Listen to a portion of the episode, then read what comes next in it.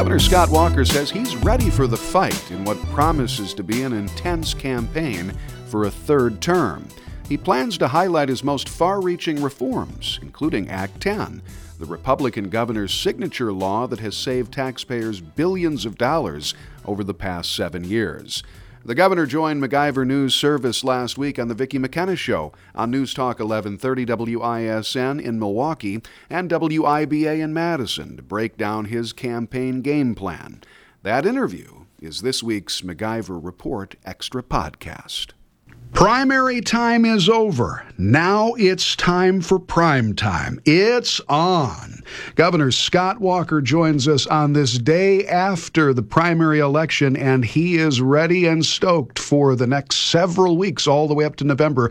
Good afternoon, sir. Thank you for joining us. Well, it's great to be with you. We uh, we are thrilled. We're traveling around the state of Wisconsin. We've been in. Uh, La Crosse, Eau Claire, Green Bay, you name it, we're out and about, and uh, we're happy to be out spreading the good word about how we're going to keep moving Wisconsin forward. I'll tell you what, if uh, folks were wondering how the next chapter in the 2018 election cycle was going to be, we found out right away, bright and early. I mean, you came out swinging with a hard hitting uh, ad about uh, your your opponent, Tony Evers, the Department of Public Instruction secretary, raising some serious questions about uh, the DPI secretary. And I guess the sense is you are going to spend the next uh, several weeks defining a guy that a lot of voters don't really know much about. Well, you're right about that. We had people, uh, we had people really in the primaries. Opponents didn't talk much about his record, tenure at DPI. Certainly, most of the media didn't talk about it. And so we're doing kind of a combination of things. On one hand, I've been traveling the state talking about our new plan to keep Wisconsin working for generations to come. It's up at our website, scottwalker.com, talking about moving youth apprenticeships up to seventh grade, doing more to keep our graduates here and helping the student loan debt, doing more to make it affordable for our seniors to stay in their homes and helping working families with child care. At the same time, you're right. The Wisconsin Republican Party is uh, up on the air with an ad, uh, just the facts, as uh, as they would say, uh, just the facts out there, and that is that uh, Tony Evers, uh, as state superintendent, is supposed to keep our children safe in the schools, and he failed when it came to this issue. The, the bottom line was, a school district fired a teacher for watching pornography in the classroom and showing it to other teachers, many of whom obviously were offended by that. They terminated him. The courts forced him to come back because it was pre Act 10. Years later, when he came back, the school district begged and pleaded, along with parents, others, and myself even, for Tony Evers to revoke his license. And uh, he used uh, a fairly bureaucratic excuse saying the law didn't allow him to, excuse me, the law didn't allow him to do it. To me, that's a failure to do your job. I if I was in that position, I would have invoked leadership and said, "Hey, I'm, I'm going to push this as far as I can. I'm going to make the courts tell me otherwise." And uh, instead he failed to do his job. And if you fail to do your job, you shouldn't be asking for promotion. Yeah, it's interesting. I covered that story uh, quite a bit back uh, in the day, a few years back. But I understand there are other cases too where Tony Evers can't make the case anymore because uh, much has changed. The legislature did uh, put together some laws that would give school districts the opportunity to turn these people loose, to fire them, to get them dangerous people to get these dangerous people out of schools. I don't know what Tony Evers can say about that. Why some folks continue to have their licenses even long after they uh, they cause these problems in these schools. Well, it's right. You you alluded to it, and having covered it, you know as well as anybody else out there.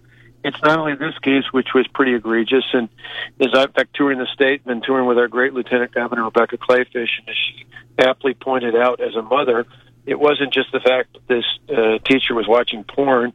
It was the fact that uh, Tony Evers also knew that in addition to that, this is a guy who was making comments about the bodies of, of middle school girls. I mean, mm-hmm. that's just that's creepy. Yeah. Um, and and yet didn't go as far as he could go, uh, forcing the courts to say otherwise, and instead used a very bureaucratic answer.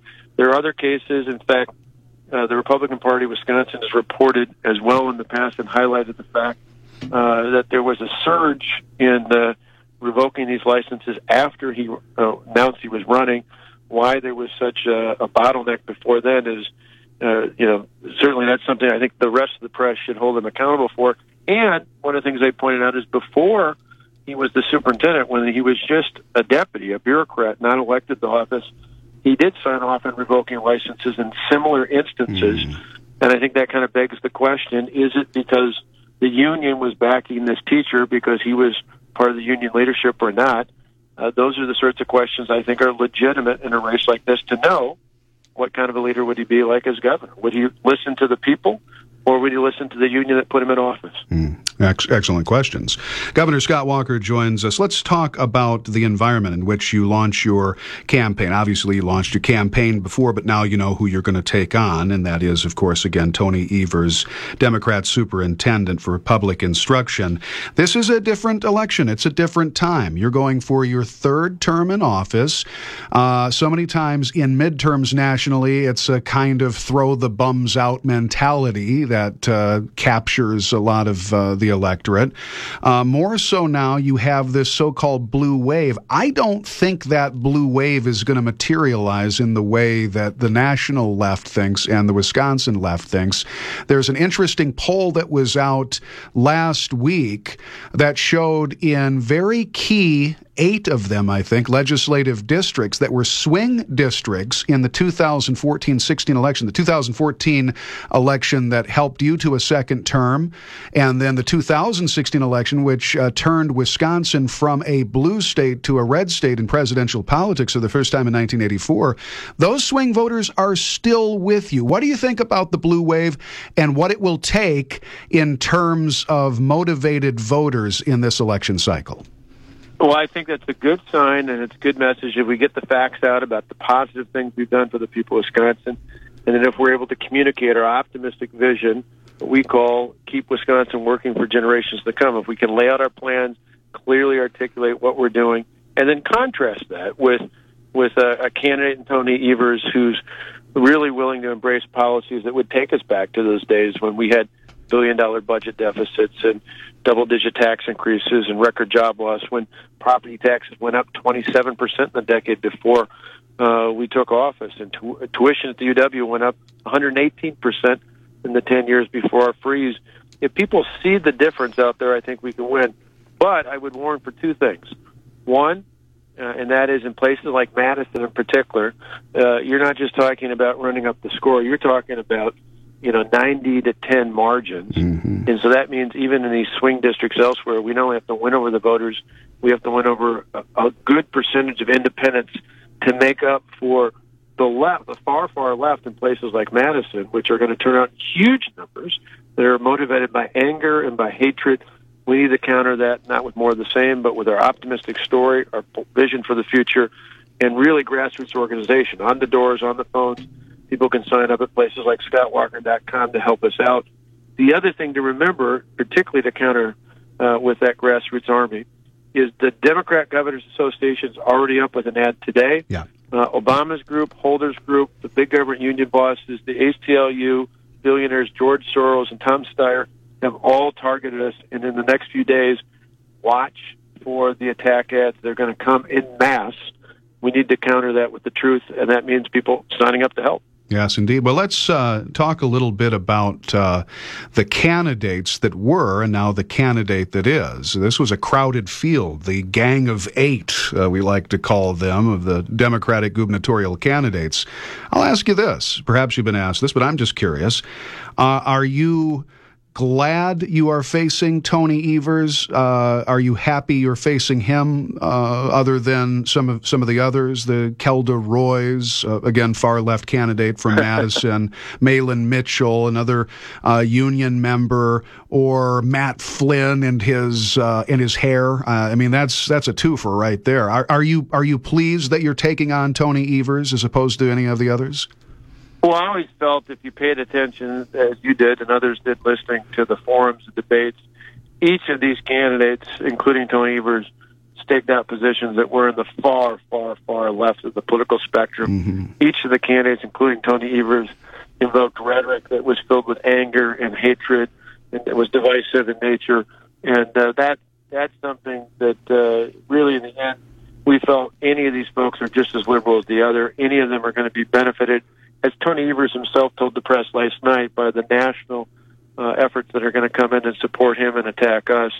Uh, but I do think one of the advantages of Tony Evers running is that uh, amongst all the different false attacks they're going to make on us, going after me on education, we put we've invested more actual dollars into schools than ever before.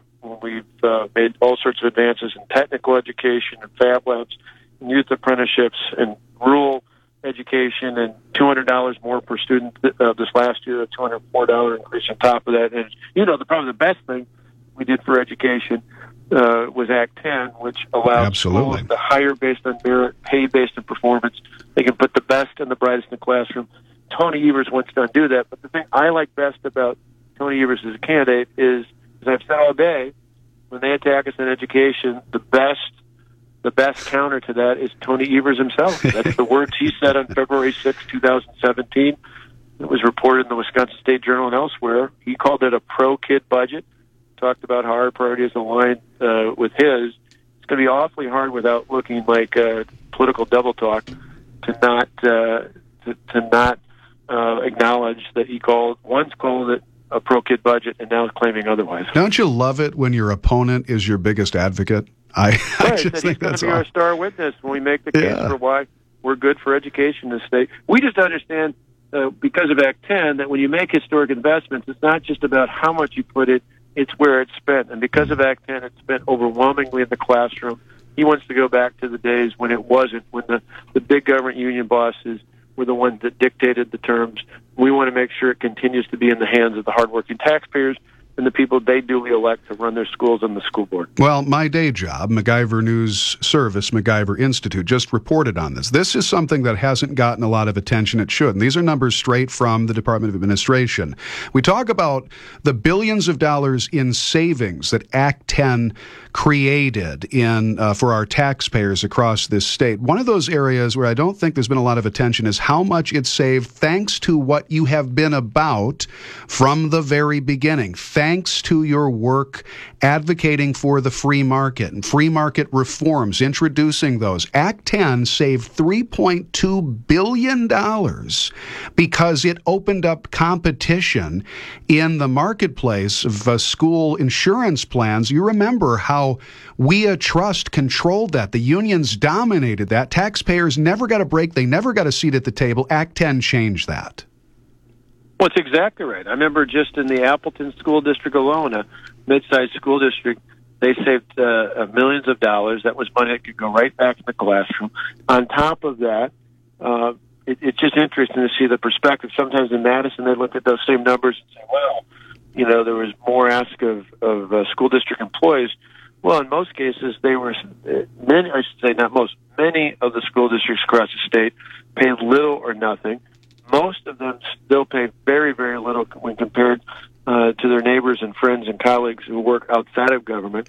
And that money that was saved was money that was allowed uh, to pay for things in schools. And so, even in that first year, again, you're going to hear the misstatements as though um, what was done in the first budget uh, somehow was devastating the schools. It wasn't because they were able to use the reforms, bidding out health care, making other changes, asking for reasonable contributions for health care premiums and for insurance far greater than, far better, I should, more generous for employees than, than many employers have in the state.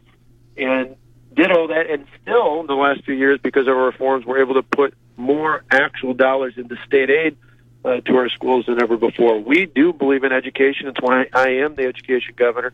I just believe it should go in the classroom to, to generate positive results for our students because they're they're the ones that are going to help us build the, the workforce to win the 21st century. Indeed. I haven't even gotten to Foxconn and how significant that will be in this campaign. We'll save that for another time. Final question for you. I know you've got to run, and that is this.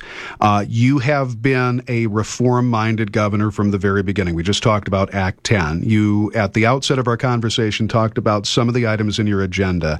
Uh, that includes, uh, based on what I'm hearing, more tax relief for hardworking Wisconsinites. We'll close it out there. What do you want to see in terms of tax relief uh, in a third term?